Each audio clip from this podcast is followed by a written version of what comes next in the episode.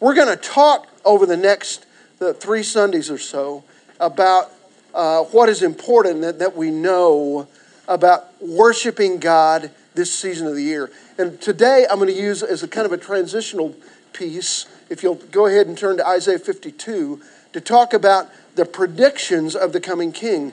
And then next week, we'll, if you want to read ahead, uh, jump over to Hebrews 1. Hebrews 1, and we're going to talk about worshiping uh, the Christ and uh, kind of understanding that over the next two or three weeks. Um, I want to be sure that we understand rightly who to worship this time of year. And maybe, maybe a little bit how to worship Him as well. You know? I read uh, in one of the papers over the weekend um, that um, now, now that it's legal, uh, they are doing all kinds of Christmas packaging for marijuana in the state of Colorado. Uh, gift cards.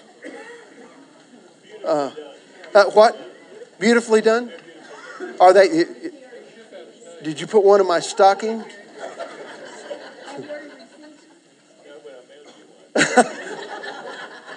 hey, roll, roll. Ruana does not need that. She's she, she's out there already, so she didn't. Need, but I love you, Ruana. You know I was teasing about that. Okay. Uh, Parkerson is is firing up the, the Chevrolet right now. He's thinking about going out there. I can tell, but you know, I just I don't get it. I don't get how we have, how far we've come in celebrating what the Lord has done. You know, and we're, we're Nancy, I saw that thumb. We're on a down escalator, not an up escalator, aren't we? I mean, it's really something. Well, one of the things I want us to, to discuss today, to begin to think about, is um, we've been talking about the nation of Israel being over in Babylon, and now they're coming home. But to celebrate now would be a bit premature. Okay, for them, it'd be a pre- bit premature. They're still in bondage. It was April 9th, 1865. It was on a Palm Sunday when General Robert E. Lee stepped into the parlor of the Wilmer McLean House at Appomattox, Appomattox Courthouse to surrender his army of Northern Virginia to General Ulysses S. Grant. Following all the formalities of surrender, Union soldiers in the field shouted in exultation. But Grant raised his hand and said, Stop it. A time of rejoicing would be allowed, but not at this particular moment. The surrender of one Confederate army didn't mean the end of the war. There was a lot yet to be done. I, wonder if we're dealing a little bit of that, with a little bit of that, in the context of what's going on with ancient Israel, still in exile, promised that they were going to be released. It was still kind of too early to celebrate. Now, rejoicing in the fullest sense for them couldn't occur until the Messiah would come in fulfillment of all that Isaiah that we're going to read about today in Isaiah 52 and the other prophets have fulfilled. I, I, I read this comment from in, in, in the commentary that I use to prep for these lessons that I really like. We live, they lived in it, we also live in a now but not yet time. Now but not yet. And we need to celebrate and yet recognize there's something better even yet to come. Now,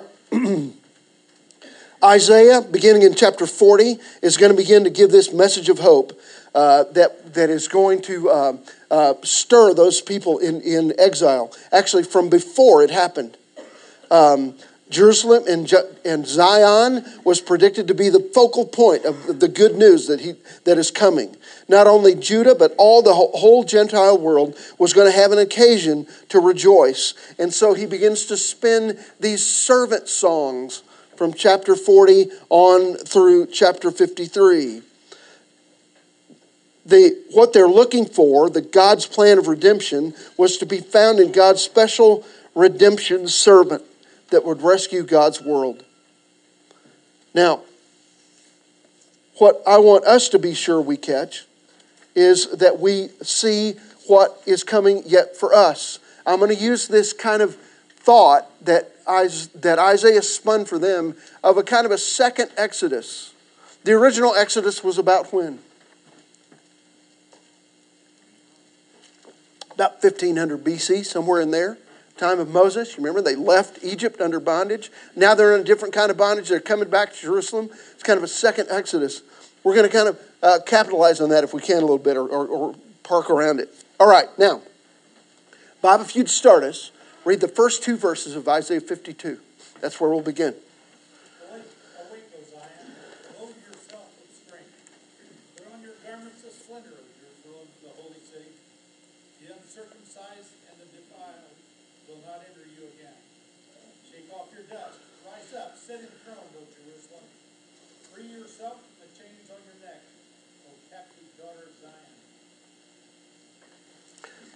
Okay, the very first word of this chapter, first two words really, are awake. Um, after you've had plenty of tryptophan this week, maybe this is a good thought. Awake. You know, wake up. Now the question is, who is it that's needed that needs to be awakened? Somebody jump back a chapter and read 51 9.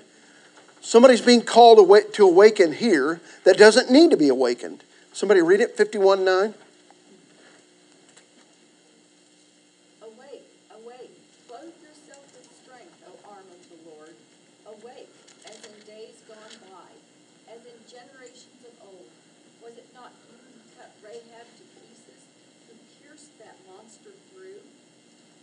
Okay, now, the idea here is the nation, or, or, or Isaiah is calling the Lord to awaken.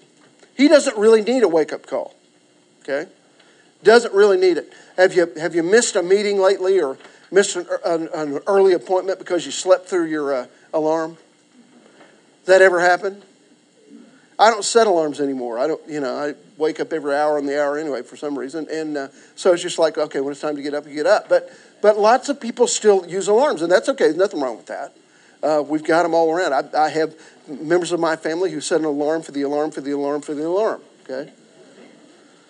And uh, you know they typically wake me up too. You know, which I don't really need that. But but God doesn't need to be awakened. Who is it that needs to be awakened here in chapter 52? The people. The people. Um, you catching that? And I can use this for me. Uh, Zion, that's the city of Jerusalem. That's the inhabitants. That's the people that it's talking about here. Now, the Lord had called way back uh, in that first Exodus, the Lord had called his people to be a kingdom. He had said, You're going to be a kingdom of priests. But it really didn't happen that way. Let's, let's compare a couple of passages, can we, from the Old and New Testament? Would somebody go to Exodus 19 and read verse 5 and 6? John, you seem to be going there. Can I get you to take it? Exodus 19, 5 and 6. Louise, I see your hand. Can I get you to go to 1 Peter 2, which is almost the end of your New Testament, and read verse 9, 9 and 10? 1 Peter 2, 9 and 10. It's interesting. Peter's going to quote what John is reading, but he's going to give us a different kind of a spin or meaning to it. All right? Now remember, the, the thought here is from the first exit, Exodus, the people of God were to be kings and priests. And it didn't happen quite that way. John, would you mind to read? Uh, I think we're at Exodus 19, verse 5 and 6. I'm sorry. I probably didn't tell you where to go, did I? 19, 9, 10. 5 and 6. 19, 5 and 6.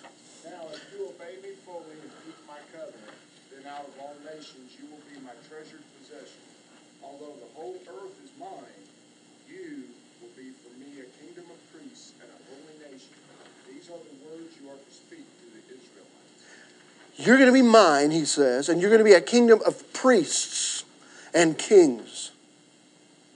But it didn't really happen. Somewhere along the way, and it didn't take very long, they got distracted by other things. Now, isn't that interesting? That doesn't happen anymore, does it? That we get distracted from being really what God wants us to be. Uh, Isaiah is going to say to the nation again, a second time, it's time to wake up. A second Exodus is going to be needed. Now, it's interesting that Peter uses this same passage from Exodus 19 and he puts a different idea to it, uh, kind of gives us a, a more rich meaning to it in talking to you and me after this second Exodus. Uh, Louise, would you read 1 Peter 2, verse 9 and 10?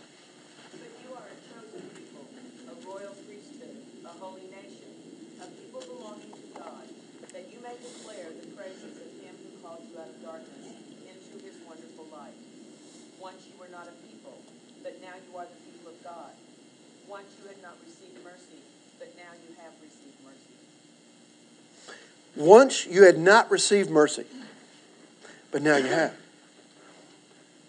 We are also being called to be priests and kings.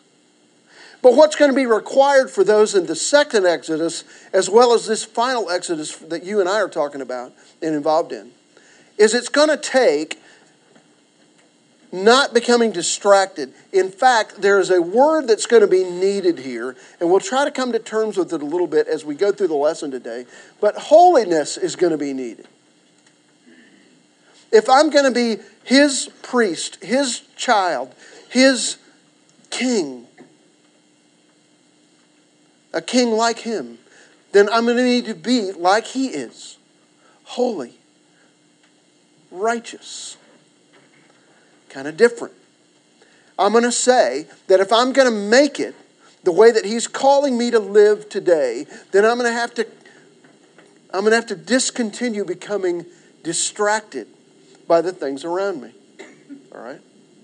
Now, in verse 2, he's going to talk about them moving out of captivity. He literally says, Shake the dust off your feet.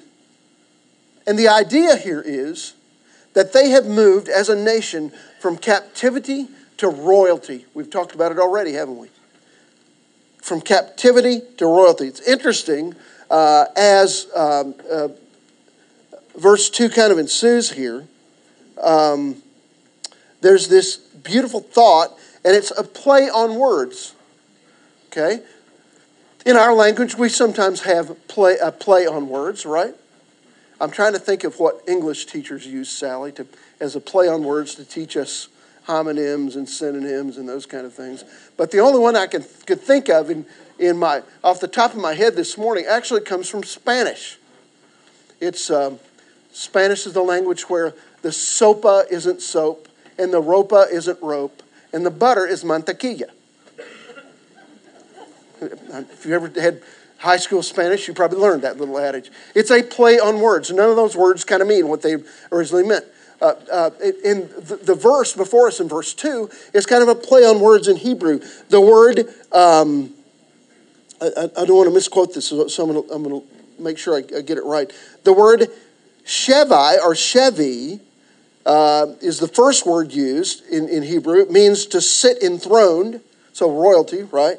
And the second word, Sheviyah, is captive. So when he says this, he uses both words as kind of a play on words. No longer are you Sheviyah, you are Chevy. No longer are you captive, but you're a king. What a wonderful promise here. I have moved from captivity all the way to royalty. Turn with me, if you will, just back a little bit to Psalm 113 you won't need to go back more than like a eighth of an inch. Depending on how thick your Bible is, I guess. Here's what the psalmist said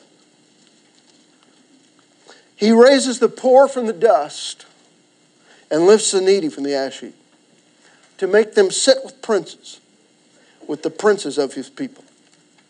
So it's the idea that he is getting ready to free them from this bondage, captivity. And no longer will they be bound, but they'll be reigning as kings.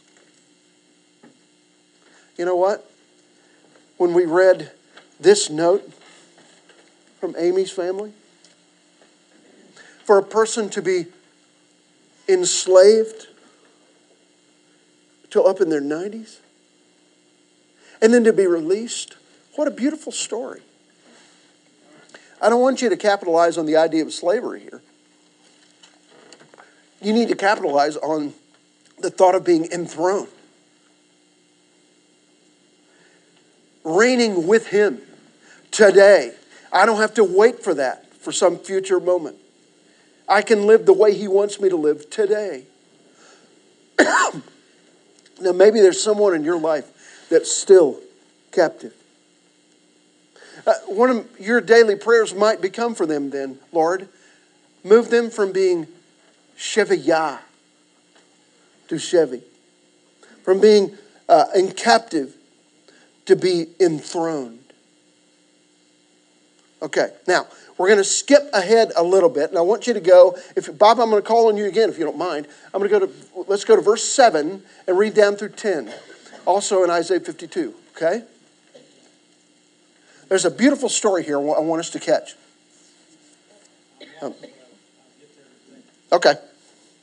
We're going to start verse 7 from chapter 52.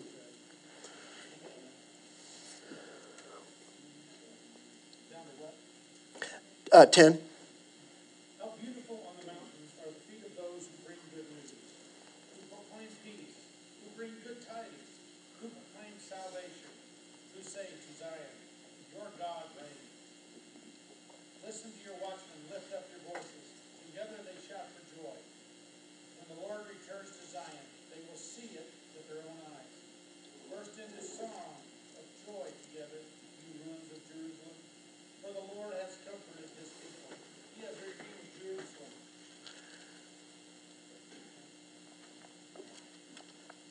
Get it? Yeah.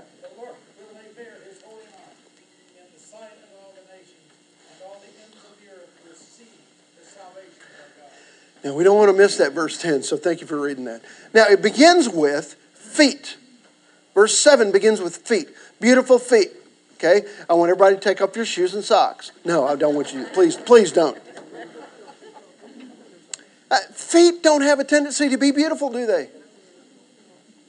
Um, uh, you know, there's no accounting for taste in this world, but, but um, uh, what, what I recognize is uh, there are some movies that, that my kids like that I don't like. And, and you know, I'm, I'm, I'm really trying to be hip and I'm trying to be cool and, and I'm trying to be informed. And, and I've read the books, but the Hobbit movies don't do anything for me. Okay, just sorry. Now, uh, it's just kind of the way it is. I, I, love the Tolkien books, but the movies haven't done anything. I, I really like the uh, the uh, um, the Narnia movies. They you know inspire me, and encourage me. I kind of like that. I I cry when the lion. You know, I just just great stuff. But maybe it's the fact that I can't get over hobbit feet. I don't know. They're really not very attractive. Okay, if you don't know what I'm talking about, Okay? Check out one of the Hobbit movies and watch and take a look at their feet. They're hideous. Now, here's the deal. The Bible says here that he who brings good news has beautiful feet. Now, I want you, I want you to kind of understand this. Because the truth is, in their day, the one, the runner who brought good news, their feet were, were certainly dirty. They would have probably been swollen. They would have probably been cut. And yet, the one who hears good news says, Man, you got pretty feet. Because you're bringing me good news. Now, let's, I want us to go. Um, we're going to use two images here and put it in your first blank there after verse 7. Okay, what we're going to talk about here in the next few minutes is runners and watchmen. Runners and watchmen. The message, this good news message, is first heralded by runners and watchmen. Okay, and we're going to we're going to talk about what their role was by looking at another story in Scripture. So I want you to go back with me quite a ways to 2 Samuel 18. Let me set the context for you. In 2 Samuel 18, David's son, handsome son, Solomon, has stolen the kingdom out from under King David. And David has been in exile in, um, away from Jerusalem for a while. a battle ensues, a civil war in Israel uh, ensues, and um, uh, Solomon's forces are, are routed and destroyed. And now David is poised to come back to the city, but he's not sure if the coast is clear. Okay, I'm going to go to 2 Samuel 18 if you're there, and we're going to read verse 24 down through 27. I want you to catch the action here. David was sitting between the two gates, and the watchman went up to the roof of the gate by the wall and raised his eyes and looked. And behold, a man running by himself. Okay, so here's our two characters that we need to catch what's going on in Isaiah 52. There's a watchman on the wall of the city, and he's watching, looking as far as he can see, and he sees a runner running. Okay? All right? Now let's see if this is good news. Where did I, where did I finish? I walked away from the Bible, didn't I? Okay. The watchman called and told the king, and the king said, Is he by himself? There's good news. If he is by himself, there's good news in his mouth. And he came nearer and nearer. Okay, got the picture? He's looking, the runner is running. Then the watchman saw another man running, and the watchman called to the gatekeeper and said, Behold, another man running by himself. And the king said, This one is also bringing good news. And the watchman said, I think the running of the first one is like the running of Ahimaaz, Ahimaaz, the son of Zadok. And the king said, This is a good man, and he comes with good news. Now, I, I read that little story for you because I want you to catch the action that's taking place symbolically here in Isaiah 52. There is a watchman on the wall and he's waiting for the runner. And the runner comes to him and he whispers in his ear, Good news. By the way, before the watchman turns and does his work, he says, Man, your feet are happening. Okay? That's an old word I used to use. Your feet are cool. And he looks down and his feet are beat up. But because he brought him good news, his feet are beautiful. Now, what does the watchman do? he turns to the watchman next to him, and that one turns to the one next to him, and that one turns to the one next to him and says, Good news. And before you know it, all of them have told the city, and the city is shouting here. But the question is, what are they shouting about? Can I tell you? The king is on his way. Now, for them, there would really not be any more kings. Oh, there would be uh, Zerubbabel. You know, we studied about him a few months ago. He was kind of a uh, somewhat of a king, but there, there wouldn't be a king like they've had in David. not even a king like they had in Solomon, nor one like they had in uh, Jehoshaphat or Jehu or any of those guys. But there's still a king coming.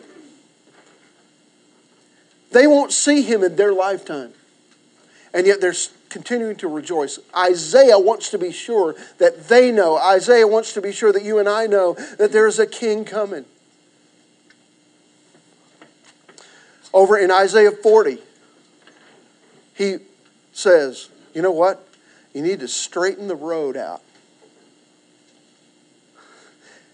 lower the high places, take the ruts out of the road so the king will have easy passage in.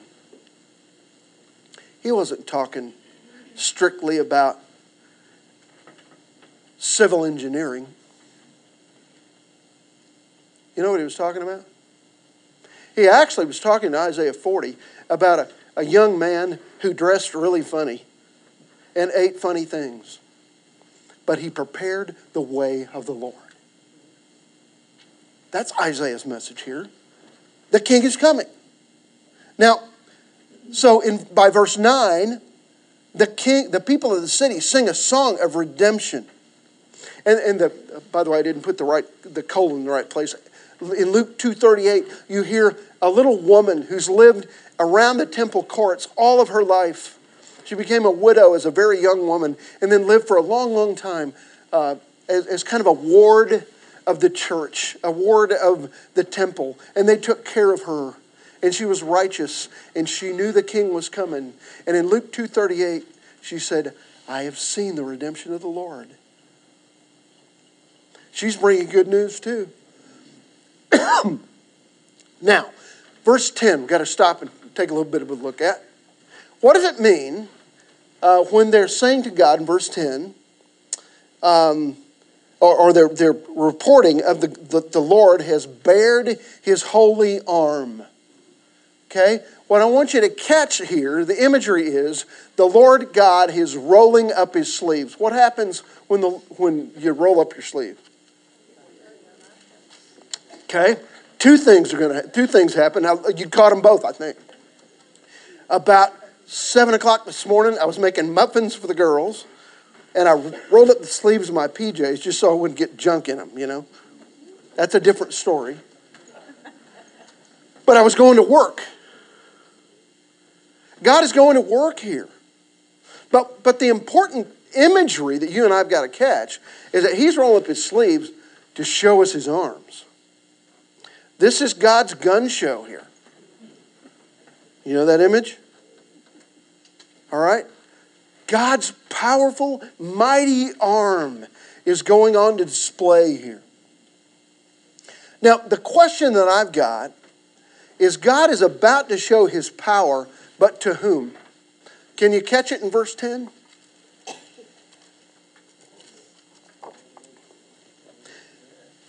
Ellie, you said it. What'd you say? All the nations.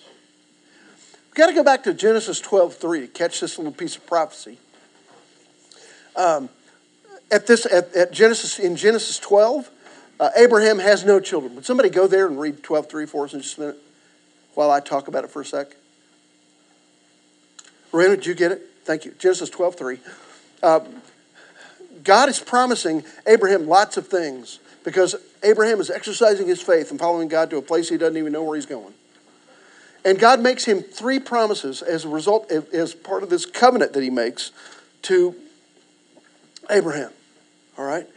I want to zero in for a minute. You know, we're used to the first two of them, but we've got to make sure we catch the third. Rena, would you read Genesis 12, verse 3?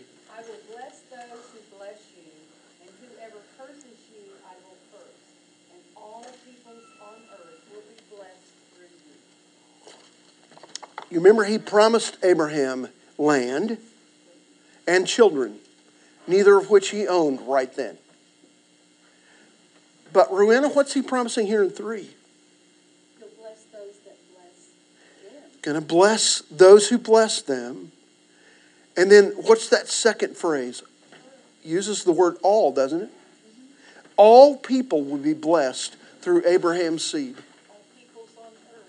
all people, it, really, it's not restricted at all. In fact, it, it's not saying all people, but these or your close neighbors or, you know, uh, maybe the folks uh, way over here, but not the ones near you. No, it doesn't say that. All people will be blessed through your seed. What I'm going to contend with you here is that um, the original promise to Abraham when Israel was established, when the Hebrew people were established as the children of Abraham, was salvation and blessing for everybody in the world. And it just didn't happen that way because they got distracted. So, Isaiah's coming back and he's saying in the second Exodus, by the way, the first Exodus, it didn't happen either. When he created them as a people, unique people, and gave them the land of Canaan, it really didn't happen then either, did it? Because, in fact, they began to be idolatrous and get uh, distracted by all kinds of things, and that, that's why they ended up in Babylon to start with.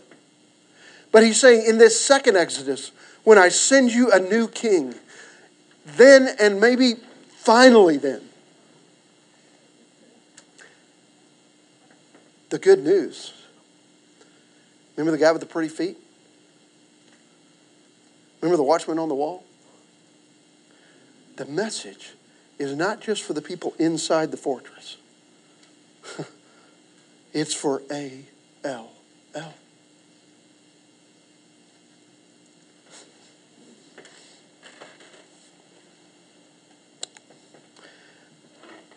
It's for a man who only heard a Buddhist message as a kid and lived in that message for 95 years and then was released to serve the King of Kings. Tell the, you can tell the story over and over. There is not a people group today, and you and I need to hear this, guys. There's not a people group at, alive on the planet today for whom this message is not good news. If they'll just hear it and accept it. If you and I will just tell it. All right, now, let's go two more verses here. Oh, by the way, I didn't fill in your blank. I didn't fill in hardly any blanks. Let's do that. The people of the city sing a song of redemption. I think I caught that one. Inside of everyone, God is about to show his power. If you're younger than me, you can put the word guns. And I'm not talking about these guns, I'm talking about these guns, okay? He's about to show his strength, his power. All right, let's look at verse 11 and 12 and finish. Depart, depart, go out from there. Touch nothing unclean. Go out of the midst of her, purify yourselves, you who carry the vessels of the Lord. But you will not go out in haste, nor will you go as fugitives, for the Lord will go before you, and the God of Israel will be your rear guard. Okay, here we go. God calls them doubly. You catch this? He says, Depart. And in case they didn't hear it the first time, he says, Depart again. All right? Sally grinned at me because she probably has to do that with grade school students, don't you? Say it one more time, okay? I've got to tell you twice to get you to catch it. Depart, depart. It's a really important message. He wants us to hear it. It's a double call. He is calling for them as they leave Babylon to be his pure servants. Put the word pure in the blank. This is so important that Paul quotes it in 2 Corinthians 6:17. Their hands have to be clean. Why? Because they're going to carry the vessels, the holy vessels of the temple, back to Jerusalem. That's kind of the initial thought. You, you catch that in verse in verse 11 here? They're going to be they're going to be carrying the things back in order um, to take care of, of, of the uh, the new temple. And in order to do this, they had to not only keep their hands clean, but I want you to catch this, they had to leave some things behind as well. There was a change of life coming, and they had to leave some things behind. He says, Take care of those things, keep your hands clean. Now, in verse 12, he says, There's no haste that's necessary. Why? What's he, first of all, what's he referring to? I put a reference here, Exodus 12 11. We won't look there. But the, in the first Exodus, they had to get out of there in a hurry. Why? They were being chased, for one thing. You're right. Um, they were fugitives. Uh, did you catch here? It says, You're not going to be fugitives this time even though in some ways it probably felt like that. But there's no haste needed to get to this new kingdom. You're not going to have to worry about hurrying. Uh, you remember in Exodus 12 11, it's saying uh, when they're eating the Passover meal, you know, gird your, gird your robes up so you can run. Uh, you can walk, take your time. We want you to be safe on the road. And how am I going to make sure that you're going to be safe? The Lord your God is going to go before you and behind you. Haste is unnecessary. Now, as we kind of finish this section and move into Hebrews 1 next week, um, I, I want us to catch something here. And I put some references to the to the fifth chapter of Romans for you to check out maybe as you're in the 13th chapter of Romans, as maybe as you're uh, prepping for, for church today. In my hopeless situation, you know, we've talked about that thing that's right here. In my hopeless situation, where do I find some lasting hope for this moment and, and for uh, forever, for something that will last. I, I believe what Paul is going to tell us here in this passage, if you get a chance to read it, is that the great battle over your soul has already been fought and it's already been won. Where did that take place? On the cross. Now, here's what I want us to catch, and what I've had to kind of capitalize on over the last few weeks is the battle that was fought and won at the cross for me meant that shalom has been declared over me. Uh, you and I know, we talked, talked at the beginning of this hour about, about um, the ending or, or, kind of the uh, ceremonial ending of, of the Civil War in the United States when the United States were not united. And how uh, General Grant said, wait a minute, we got a lot of work to do yet before peace is declared. Can I tell you what? All the work that you need for peace in your life has already been done. Peace over your soul, shalom over your soul, has already been declared when Jesus said from the cross, It is finished. There is no longer a barrier between you and God. And therefore, anytime you need Him, He wants you to call out to Him. And He promises, can I give you this? He promises, despite the funky circumstances of your life, despite the craziness that you and I have to go through as a part of living in a fallen world, despite all of that, He has promised you, and I defy you to, to make uh, to, to, to test me on this. He has promised you to bring you peace in that moment, a lasting peace and a lasting hope. It is He who says in Philippians 4 that He will give you the peace that transcends understanding. The peace that passes all understanding. You know what I understand from that? Is that there are times in my life when the circumstances just don't make sense and they're not going to. This side of heaven, they're never going to quite make sense to me. Why did that happen? Why do I continue to live with this veil right here? And God has promised you that He is going to, even when the circumstances don't add up, and can I tell you, there are some times when I've just got to struggle with these things for a while. He's going to promise you peace anyway. The peace that transcends, that passes, that goes beyond understanding. When I can't get it, when I don't have understanding, I can have peace anyway. I don't know about you, but that's a pretty wonderful promise to me. In a moment where understanding is fleeting, when I'm not going to quite get it, and I may not get it this side of heaven. I may not quite understand it this side of heaven. And I can look in some of your faces, and I know as you nod your head, you're saying, Yeah, I know. I, I really can't understand that. I don't get it. And I don't think I'm ever going to get it.